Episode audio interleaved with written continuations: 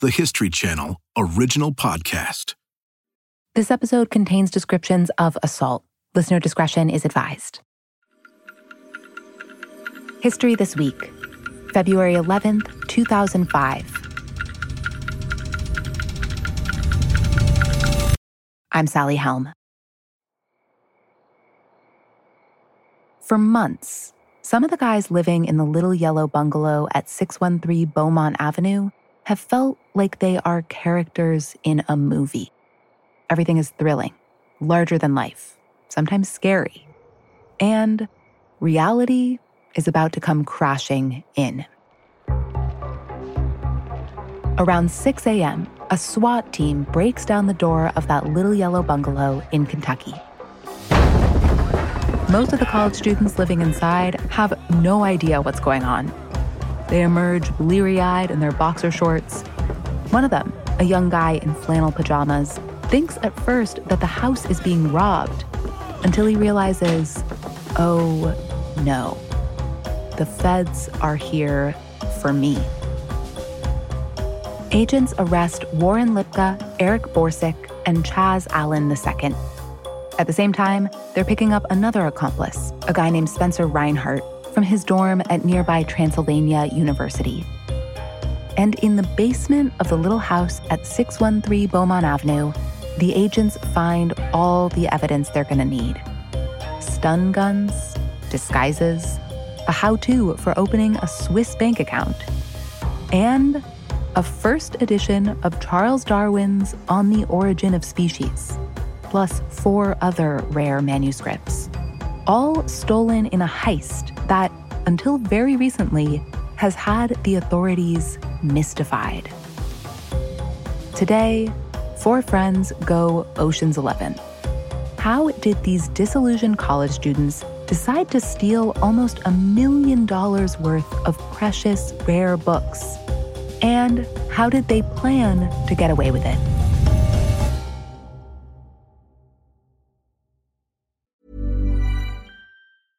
Hey, I'm Ryan Reynolds. At Mint Mobile, we like to do the opposite of what Big Wireless does. They charge you a lot, we charge you a little. So naturally, when they announced they'd be raising their prices due to inflation, we decided to deflate our prices due to not hating you.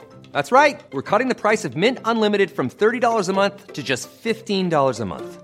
Give it a try at mintmobile.com slash switch. $45 upfront for three months plus taxes and fees. Promo for new customers for limited time. Unlimited more than 40 gigabytes per month. Slows. Full terms at mintmobile.com.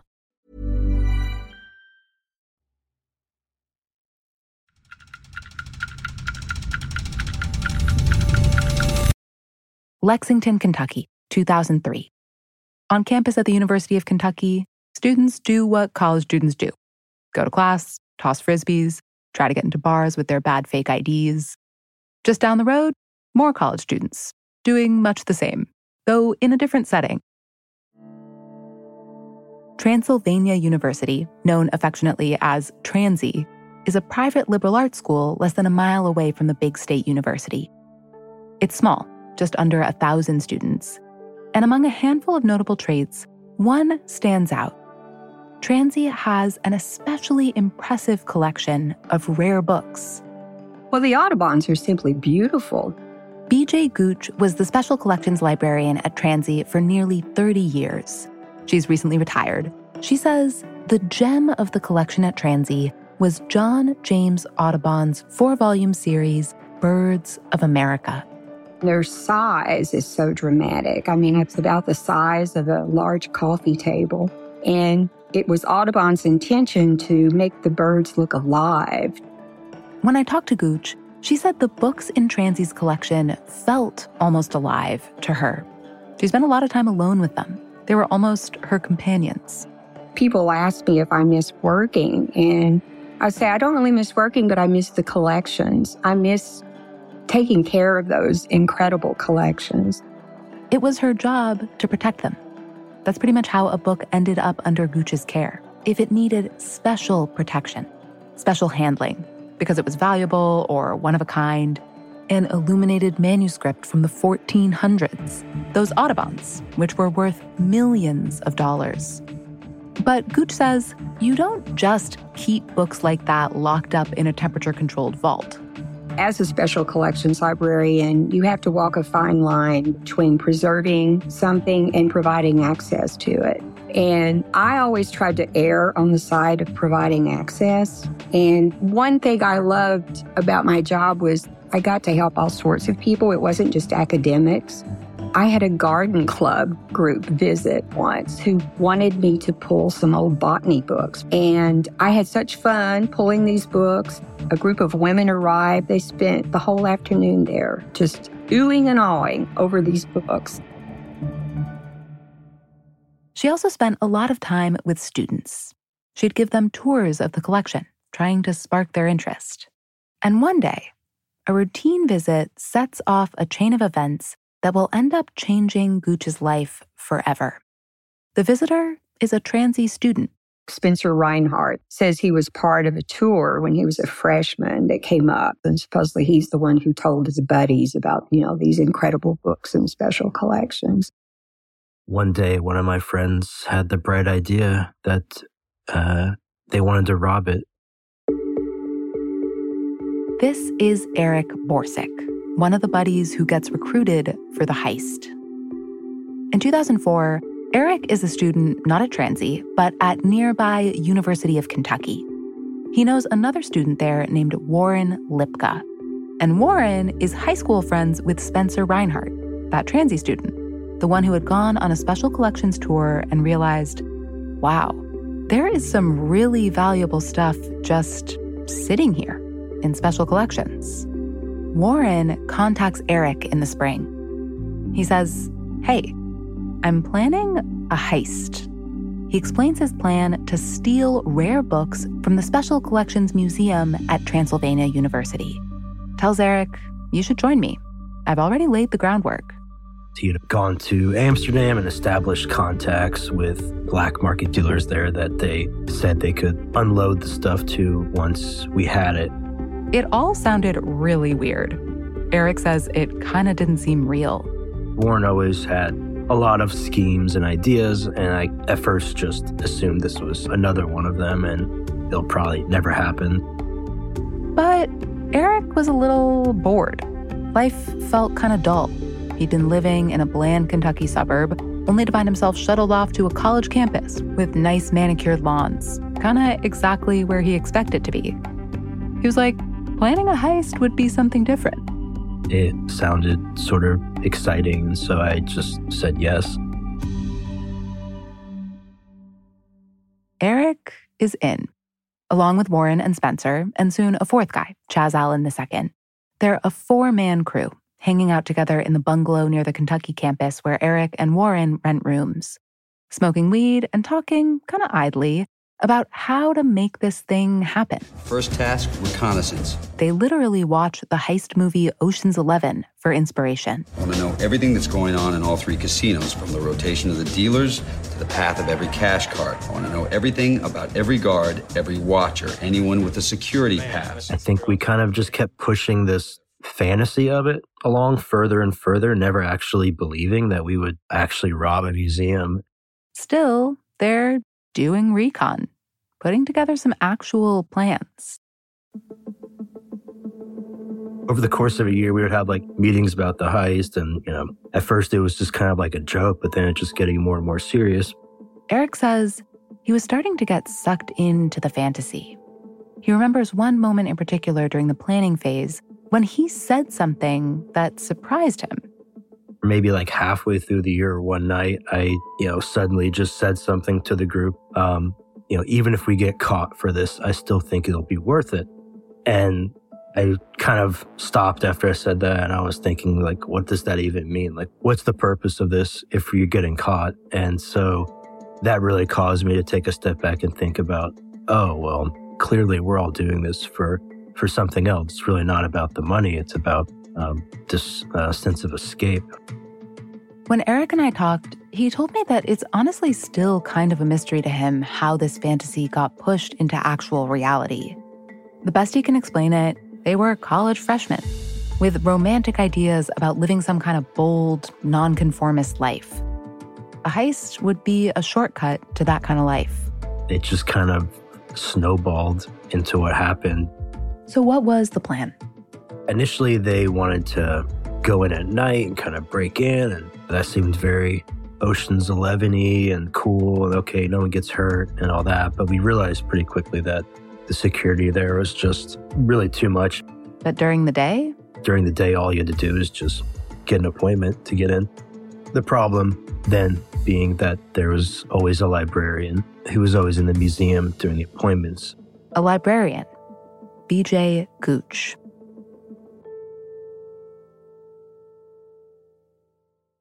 Well, Warren Lipka made the appointment and he used an alias, of course. He calls himself Walter Beckman. Gooch gets an email from this Beckman saying, A friend told me about the amazing books you have. I'd love to come see them. I didn't think anything of it because I was used to getting requests that way. I was used to setting up appointments uh, for researchers that way.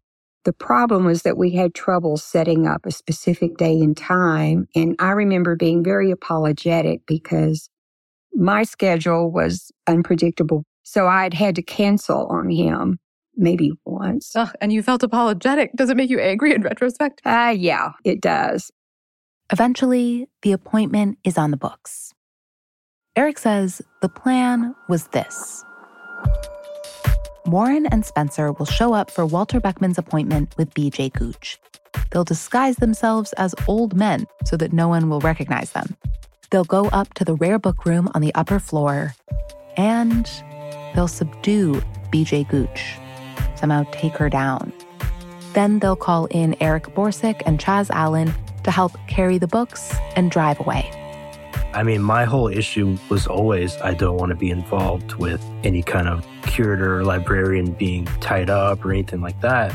Eric says he didn't want to be there for that part, the part with the librarian. It was never the plan that she would get hurt. It was the plan that Warren would deal with her. And that was something that I didn't have to be a part of, be in the room, or even really know what he meant by that. And so I think that really caused me to kind of keep going along with this idea. It was sort of like my way of justifying it to myself. I think, okay, well, no one's going to get hurt. I'm not involved in anyone getting hurt. And so, um, Well, but I guess, I mean, those are slightly different, right? Like, did you, when you say justify, like, did you feel guilty about knowing that this was going to happen or bad about it, even though you, you know, the plan was that you weren't going to be there? I mean, I say justify the fact that I didn't have to be in the room. Not that it was right. It's just that's how I justify it in my mind. On December 16th, they're ready to do it. Bring the plan from fantasy to reality. I think everything that could have gone wrong that day did. I had an appointment with Walter Beckman for that afternoon, I think at three or something like that. It was like two days before Christmas break, yet the place was packed. Everyone must have been cramming for final exams, and we were planning on it being empty that day. I had a meeting with someone in the reading room. I remember checking my watch and saying, well, you know, I'm going to have to stop because I have an appointment who's coming in. And right as I said that, I see these two guys, I think, if I remember correctly, coming up the steps and they were dressed very oddly. It was pretty obvious very quickly that we were not going to pass as old men. There were people talking about them going through the library. They thought they were someone from the drama department. You know, like it was toward the end of the semester, you know, doing something crazy. And so everything immediately was like, okay, this isn't working. We need to abort this mission. The crew retreats. So yeah, we took off and uh, definitely a huge sense of relief that we had not just committed this major crime. I went home and had dinner with my family that night and just distinctly remember looking around the dinner table and just kind of like feeling this sense of relief. Like if I had gone through with that earlier, who knows what would have happened? I could be in jail and just kind of thinking about what it would have done to my family.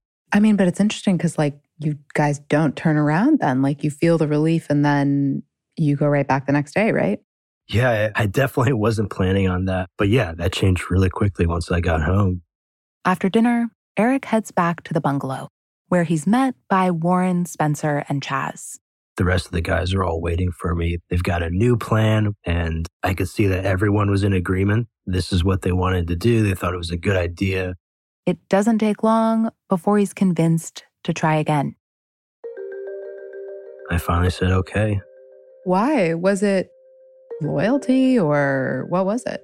I think seeing how confident they were about it, that they wanted to go through with it, and then also, you know, having spent this past year thinking about this thing constantly, it was like this obsession that we kept just pushing along further and further.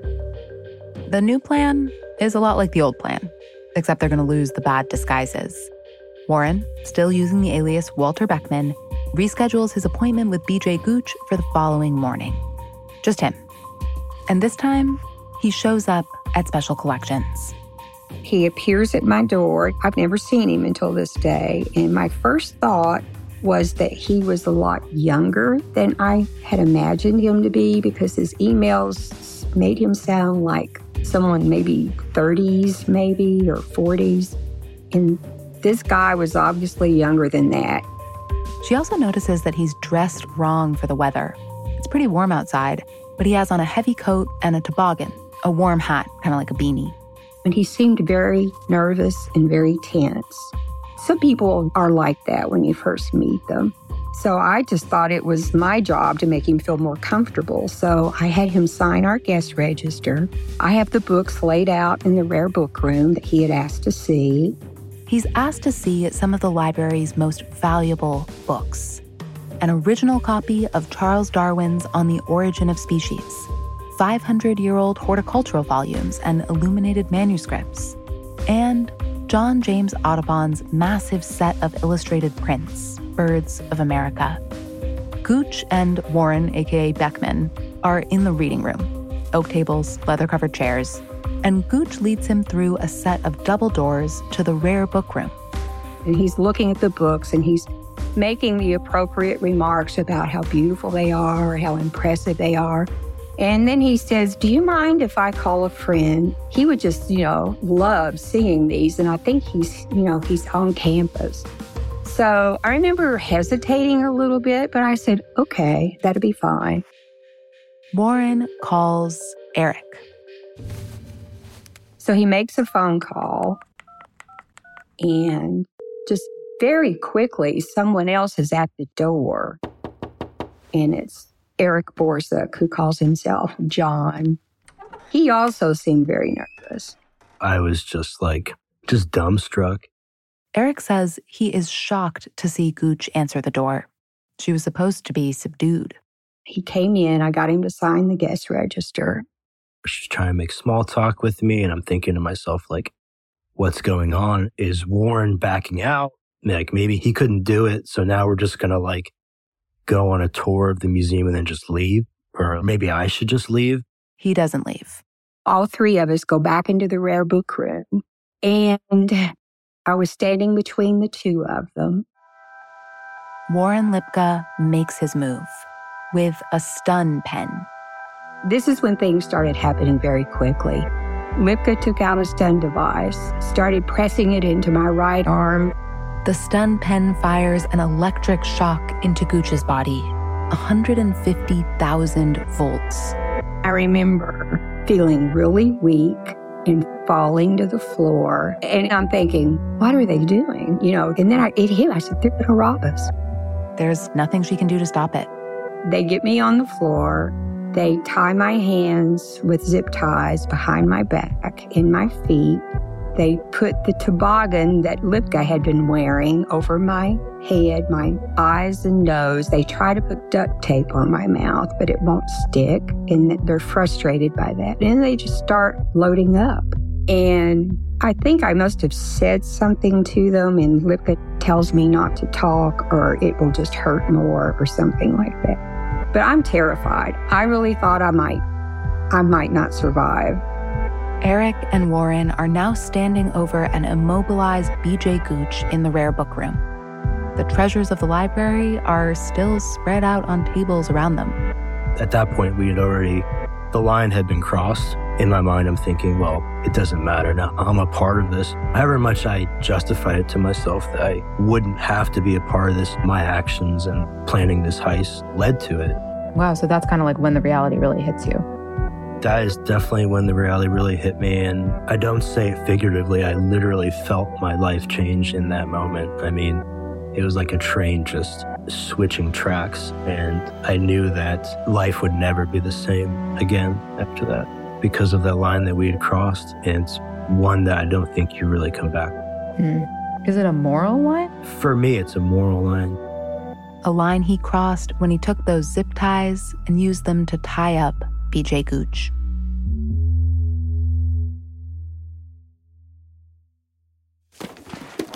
Warren and Eric stuff the smaller books into their backpacks. The 54 pound Audubon volumes they wrap in bed sheets.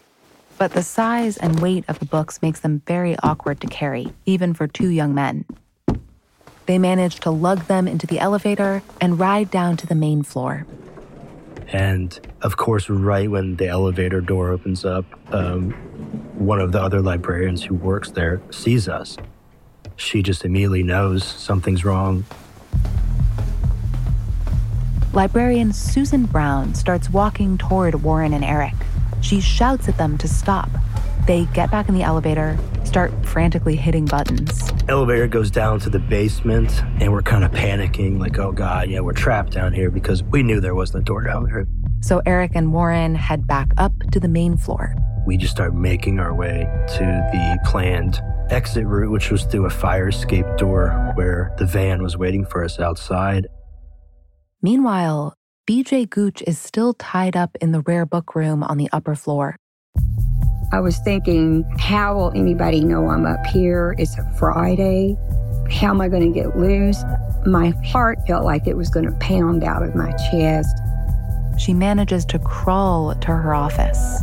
I'm on my hands and knees trying to dial my boss, Susan Brown, to let her know what's going on, but I'm shaking so bad I can't hardly do it. And then who should open the door but Susan herself? And I just looked at her and I said, Susan, they're robbing us. And she took off like a bat out of hell, pardon my French. Susan Brown runs down the staircase to the main floor where she spots Warren and Eric. And that's when I just hear this like blood curdling scream. What the hell are you guys doing? And it was the librarian who had caught up to us, and she just starts barreling down the staircase at us, and she was clearly intent on like you know, taking us out, tackling us. Eric freezes. Suddenly, I feel Warren just like grabbing my shoulder. He was like, "Come on, come on, just drop the books." The Audubons are weighing them down, so they drop the precious volumes on the floor. They run as fast as they can from Susan Brown and make it outside to Chaz in the getaway car. He sees us bursting at the doors and he's like, oh, I can see it on his face. He starts putting it in reverse. Warren and Eric fling themselves into the car. Meanwhile, the librarian catches up to us and starts pounding on the windows and she's screaming at us. The car screeches away. And I remember Warren's got his head out the window and he's throwing up. Yeah, I can see the vomit just like streaking down the windows. I'm in the back. Like, what the hell is going on? I mean, definitely one of the craziest moments of my life for sure. The young men flee the scene of their crime. Once again, they've made a mess of things. But in the backpacks at their feet is a set of rare books worth nearly three quarters of a million dollars.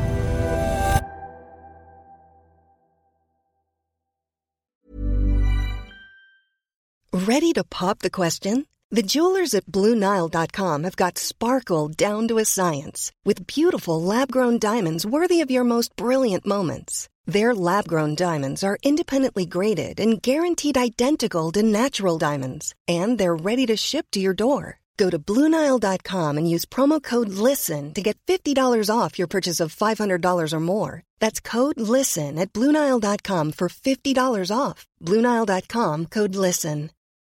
For the ones who work hard to ensure their crew can always go the extra mile, and the ones who get in early so everyone can go home on time, there's Grainger, offering professional grade supplies backed by product experts so you can quickly and easily find what you need. Plus, you can count on access to a committed team ready to go the extra mile for you.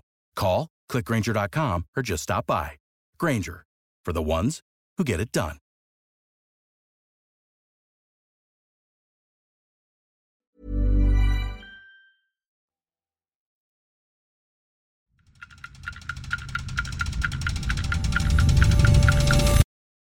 December 2004.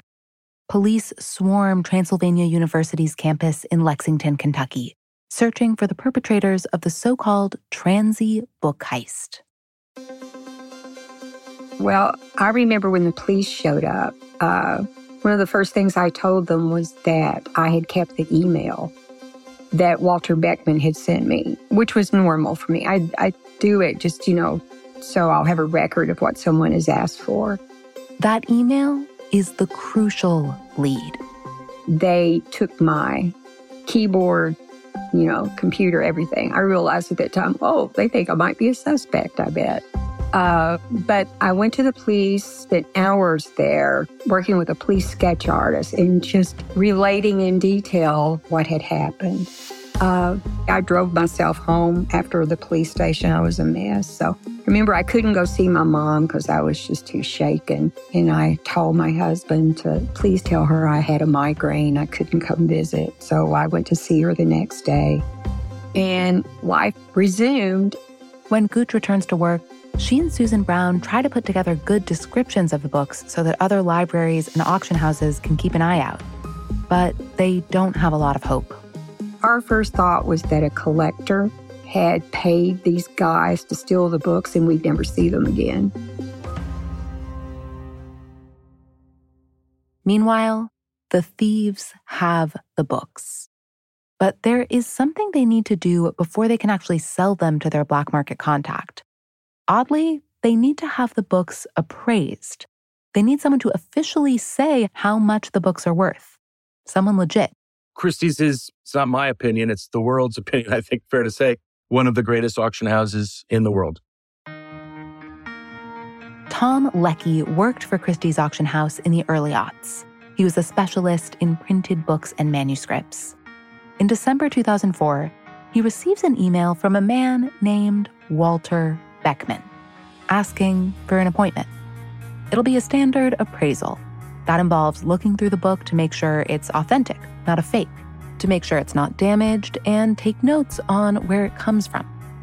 That all the pages are there, that any illustrations that should be in it are there. Another part of that process is its ownership. Does this book smell like something that shouldn't be in my hands? Should it be, is it supposed to be someplace else? What is its history? It can be hard to tell. Books, especially books that have been around a long time, they've lived colorful lives, let's say. They've lived through wars, they've lived through famines, floods, fires. And books don't always come with detailed records. They don't carry their stories with them. There's no letter that says where it came from, there's no book plate that says who owned it, there's no ownership inscription.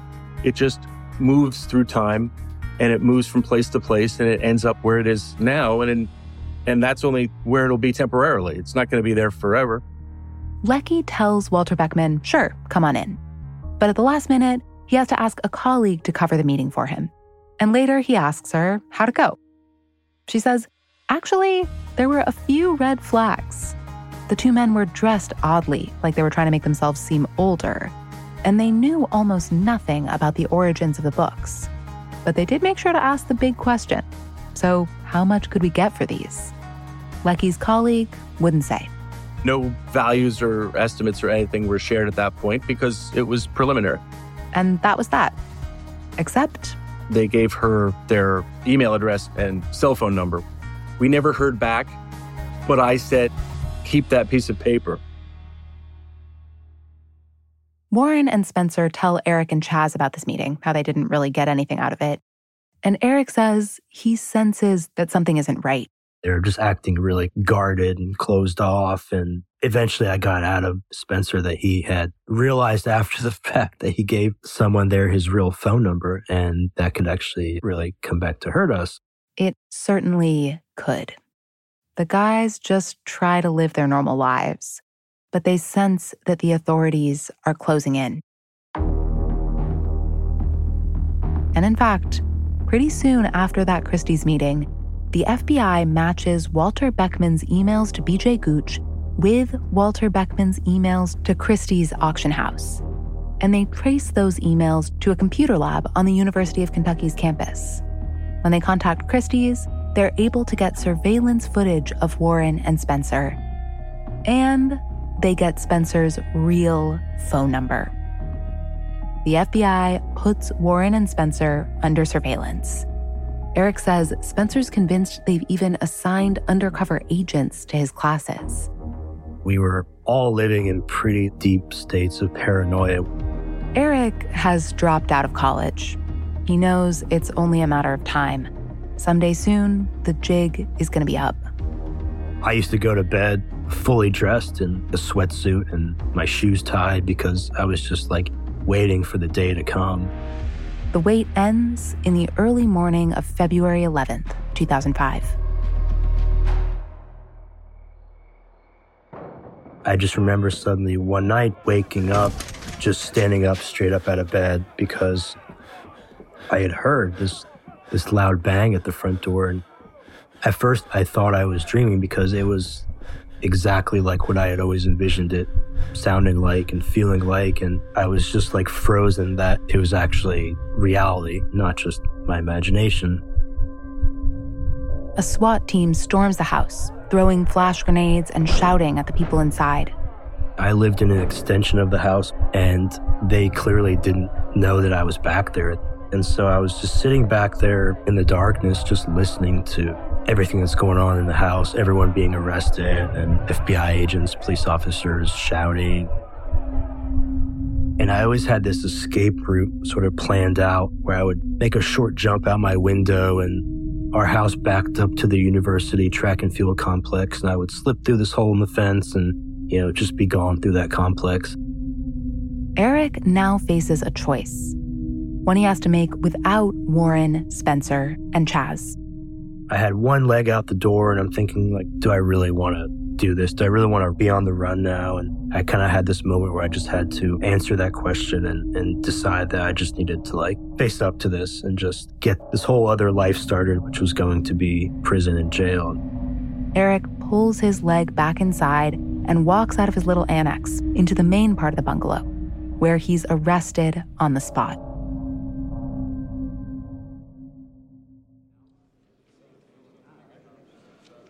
December 2005.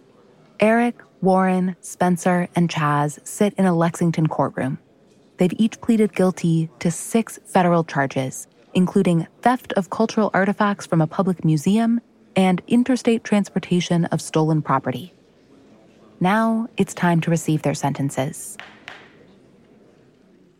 In the room with them is BJ Gooch, rare book librarian at Transylvania University, the woman they'd knocked to the floor with a jolt of electricity, then bound and gagged. She writes a victim statement for the judge and testifies at the hearing. I described the events, how it made me feel, how terrified I'd been. She also talks about how deeply she's been affected by her assault, which she feels the media has downplayed in its coverage of the robbery. They kept saying I was okay, that I wasn't injured.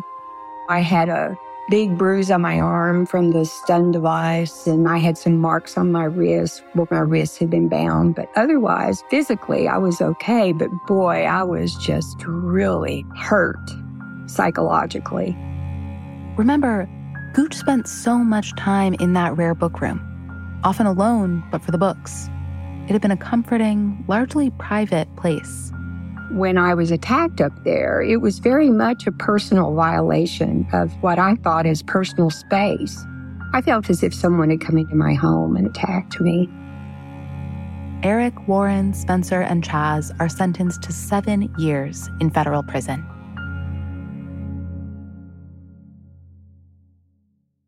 BJ Gooch tries to move on with her life. There are some good things. Her mother, who'd been sick, actually makes a miraculous recovery. And Gooch returns to her job, but it's hard. She feels anxious at work, scared. Her boss assigns some students to work with her, but Gooch is really struggling. I remembered one day this researcher came in, he was using some books from the medical collection, and the researcher had asked me to copy some things for him. So I went to the back room, and while I'm back there at the photocopier, I realized I was standing there planning escape routes in my head. If he had a knife, if he attacked the student or me, how we would get out. You know, and I would have dreams at night about you know, people attacking me. Uh, so it was really tough. What did you feel and think when you learned about who had done this? I felt like these were entitled, troubled kids who wanted to be rich and famous in as easy a way as they possibly could. I mean, they didn't want to work for what they wanted, they just wanted to take it. To be honest, I don't know if I understand where they were coming from. And I still don't have much empathy for them. I mean, I hope they've turned their lives around. They messed mine up really badly for a long time. When I talked to Eric, he expressed remorse for what he did to BJ Gooch. He said he'd wanted to offer a personal apology back then, but his lawyers had advised against it.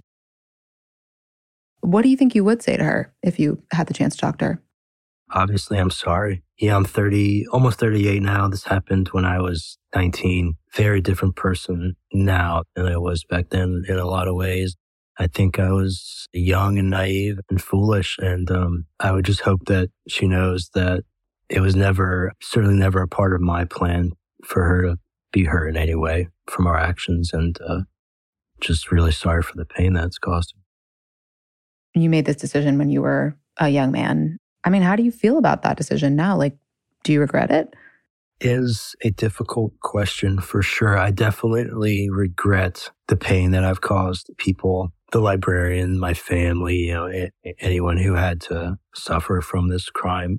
At the same time, I know that I wouldn't be the person I am today if I hadn't gone through prison, if I hadn't really gone through that experience. Definitely like the most formative moment of my life was having to go through the American prison system. It really shaped who I am today and it made me a much better person and it showed me a side of life that I had never experienced. He says, don't get him wrong. Prison was hell. Coming out of prison and trying to rejoin society was in many ways even worse. But he says, one of the cliches is true. Prison gives you a lot of time to think. Eric spent some of that time writing a memoir about the robbery called American Animals. He admits that he and his college buddies were driven by shallow notions about the glamour of the heist. But he also remembers what it was like during those brief weeks before the arrest, when they had those rare books to themselves. The ironic part is that most all of us involved really actually appreciated art and rare manuscripts like it was something that we really value. after we stole these things, we used to stay up late at night reading them and just like knowing that we would never hold anything so beautiful and valuable ever again. Also ironic, Eric and his co conspirators could have so easily avoided the pain they inflicted on others and themselves. They could have held those same exact manuscripts at almost any time. They could have read them in the very same rare book room they stole from. All they needed to do was make a normal appointment with BJ Gooch.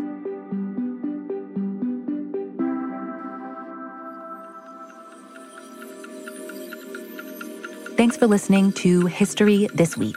For moments throughout history that are also worth watching, check your local TV listings to find out what's on the History Channel today. If you want to get in touch, please shoot us an email at our email address, historythisweek at history.com, or you can leave us a voicemail, 212 351 0410. Special thanks to our guests BJ Gooch, retired Special Collections librarian, Eric Borsuk, whose memoir about his crime is called American Animals, a true crime memoir, and Tom Leckie, rare book and manuscript specialist. Thanks also to Beth Musgrave, reporter at the Lexington Herald Leader. In putting together this episode, we consulted a great article in Vanity Fair about the crime. The writer of that article is John Falk. This episode was produced by Corinne Wallace with help from Hazel May. It was sound designed by Brian Flood and story edited by Jim O'Grady. Our senior producer is Ben Dickstein. History This Week is also produced by Julia Press and me, Sally Helm. Our associate producer is Emma Fredericks. Our supervising producer is McKamey Lynn, and our executive producer is Jesse Katz. Don't forget to subscribe, rate, and review History This Week wherever you get your podcasts, and we'll see you next week.